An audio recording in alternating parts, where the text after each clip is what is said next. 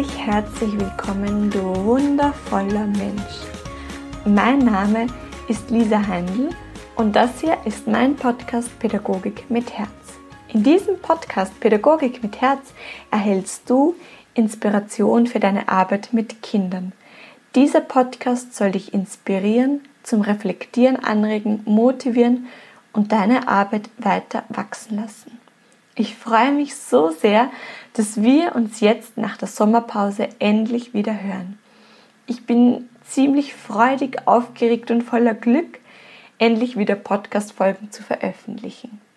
Ich konnte in meiner Sommerpause ganz viel neue Energie und Kraft tanken. Ich habe so viele wunderschöne Momente erlebt. Ich habe ein wundervolles Liebesfest gefeiert. Ich habe geheiratet. Ich habe ganz viel gelesen, durfte ganz viel Neues lernen und dieser Sommer hat mir auch gezeigt, wie wichtig Pausen sind.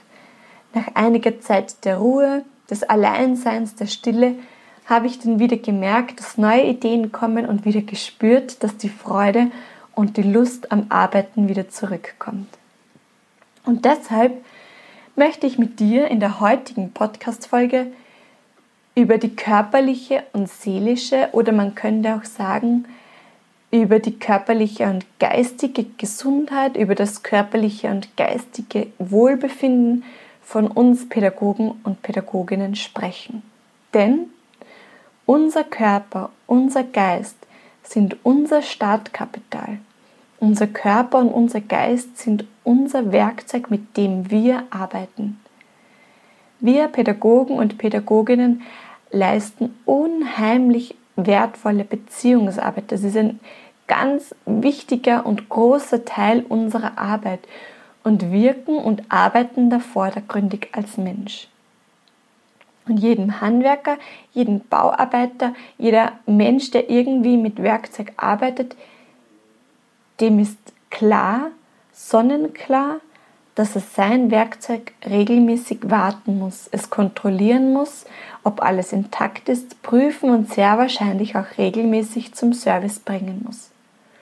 Das erscheint uns allen sehr logisch und da wirst du mir auch bestimmt recht geben. Aber ich möchte dich nun fragen, was mit unserem Werkzeug ist, mit dem Werkzeug, mit dem Pädagogen und Pädagoginnen arbeiten.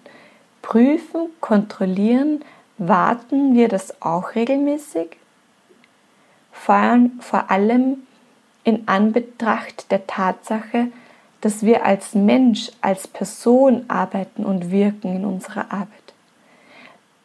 Wenn wir als Person, als Mensch arbeiten, wenn das unser Startkapital ist, dann haben wir meiner Meinung nach die Pflicht, uns auch wirklich gut um uns selbst zu kümmern. Ich möchte das noch einmal wiederholen. Dann haben wir die Pflicht, uns auch wirklich gut um uns selbst zu kümmern. Dann haben wir die Pflicht, dass wir uns auch wirklich gut um unser körperliches und seelisches Wohlbefinden kümmern. Dann sollten wir darauf achten, dass es uns gut geht. Denn ich glaube, nur wenn wir in unserer Kraft sind, wenn es uns gut geht, können wir das auch weitergeben und nur dann leisten wir auch wirklich qualitativ hochwertige, gute Arbeit. Und vielleicht können wir uns das für das kommende Kindergartenjahr, für das kommende Schuljahr ganz bewusst vornehmen, dass ich mich, dass du dich sehr liebevoll um dich selbst kümmerst. Ich würde dich wirklich von ganzem Herzen einladen, Setz dich hin und überleg ganz genau, wie du dich im nächsten Arbeitsjahr um dich selbst gut und liebevoll kümmern kannst. Leg doch deinen Fokus einmal ganz bewusst auf dich, auf deine Gesundheit.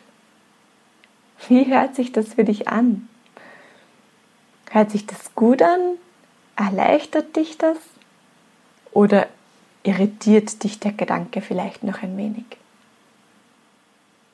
Ich möchte dich jetzt einladen und dich gern mit an der Hand nehmen und ein paar Überlegungen, Ideen durchgehen, die dir dabei helfen könnten, dich gut um dich selbst zu kümmern. Vielleicht ist da etwas für dich dabei. Lass dich inspirieren und mach dir wie immer deine eigenen Gedanken. Mach es zu deinem eigenen, adaptiere das auf dich, auf deine Situation. Was passt für dich?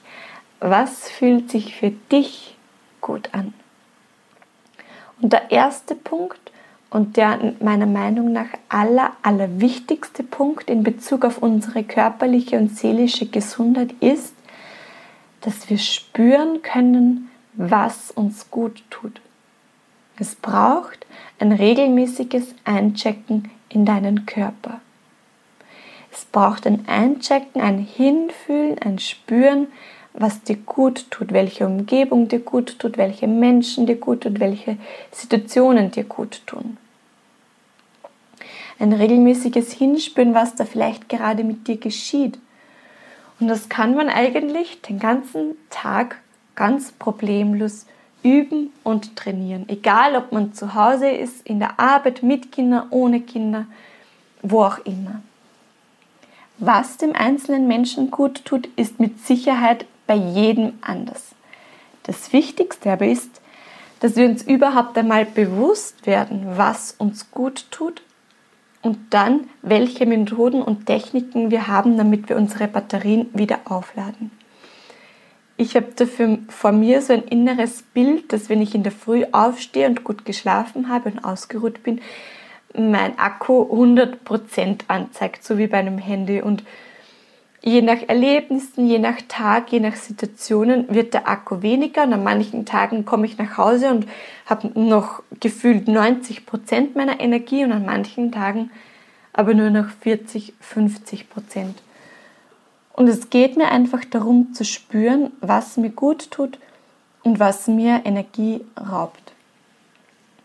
Aber wie funktioniert das nun mit dem Hinspüren? Ich persönlich habe die Erfahrung gemacht, dass es mir am Anfang zum Erlernen sozusagen ganz feste, bestimmte Rituale geholfen habe, haben, um überhaupt einmal in das Spüren zu kommen.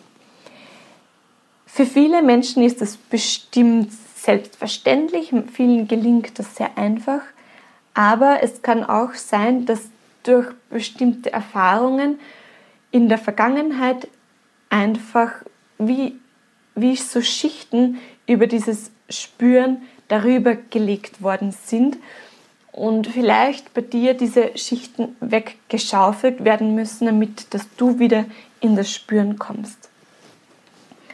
Bei mir schaut das so aus, dass ich in der Früh ganz bewusst die Stille kurz genieße, genieße und spüre, wie es mir geht und dankbar bin für den Tag, der vor mir liegt.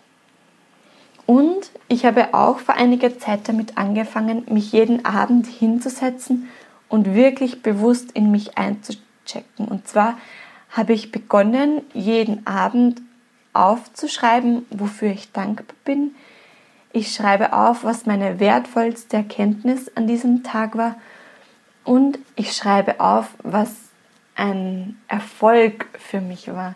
Das hört sich vielleicht jetzt zu groß an, aber das sind Kleinigkeiten. Das ist zum Beispiel, wenn ich mir Zeit genommen habe, um spazieren zu gehen, wenn ich mein Frühstück bewusst genossen habe. Ein Erfolg ist für mich auch, wenn ich ähm, nach einem anstrengenden Tag noch immer Zeit nehme, mir Zeit nehme, um ein paar Seiten in einem Buch zu lesen. Also das können wirklich Kleinigkeiten sein, aber es geht darum, einfach deinen Fokus zu verändern.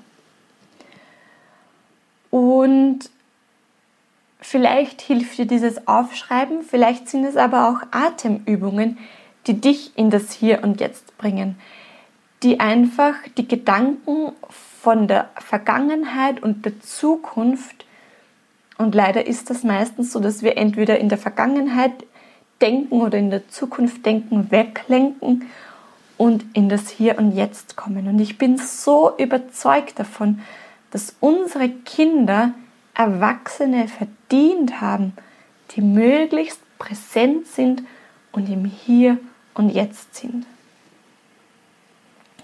Kinder spüren das, wenn Erwachsene präsent sind und wirklich mit ihrer Aufmerksamkeit bei ihnen sind. Ein weiteres Ritual, das ich gerne mit dir teilen möchte, und das bei mir extrem viel verändert hat und dazu führt, dass ich mein Leben als viel erfüllender wahrnehme, erlebe, ist eine kurze Dankbarkeitsminute am Abend. Du kannst das auch sehr gerne in der Früh vor dem Aufstehen machen. Aber jeden Abend zähle ich möglichst viele Dinge auf, für die ich dankbar bin. Das ist so ein richtiger Wasserfall, eine Dusche. Wirklich so viele Dinge wie möglich zähle ich da auf. Und das führt dazu, dass man plötzlich sein Leben, seine Tage als viel erfüllender wahrnimmt. Und du wirst sehen, jeden Tag findet man etwas, wofür man dankbar sein kann. Ich bin dankbar für mein Frühstück. Ich bin dankbar für mein Bett. Ich bin dankbar für meine Wohnung. Ich bin dankbar für das Mittagessen. Ich bin dankbar für das Lächeln von der Verkäuferin. Ich bin dankbar für mein Auto. Ich bin dankbar für das warme Wasser, mit dem ich mich duschen kann. Du siehst, es gibt, egal wie der Tag war, immer etwas, wofür man dankbar sein kann. Ja, ich bin sehr gespannt, was da jetzt für, bei dir für Ideen, für Gedanken hochkommen. Und ich lade dich wirklich von ganzem Herzen dazu ein, dass du dir Gedanken machst, was dir gut tut. Nimm dir ein Notizbuch, nimm dir einen leeren Zettel und schreib auf, was dir gut tut, was dich glücklich macht, was du mehr in deinem Leben haben möchtest, worauf du dich im nächsten Arbeitsjahr fokussieren möchtest. Und schreib vielleicht auch auf, was du nicht mehr brauchst, was du im nächsten Jahr weglassen möchtest, was dir einfach zu viel Energie raubt. Und schreib mir auch sehr gerne auf Facebook oder Instagram, tauschen wir uns da aus, erzähl mir gerne, wie du dich um dich kümmerst.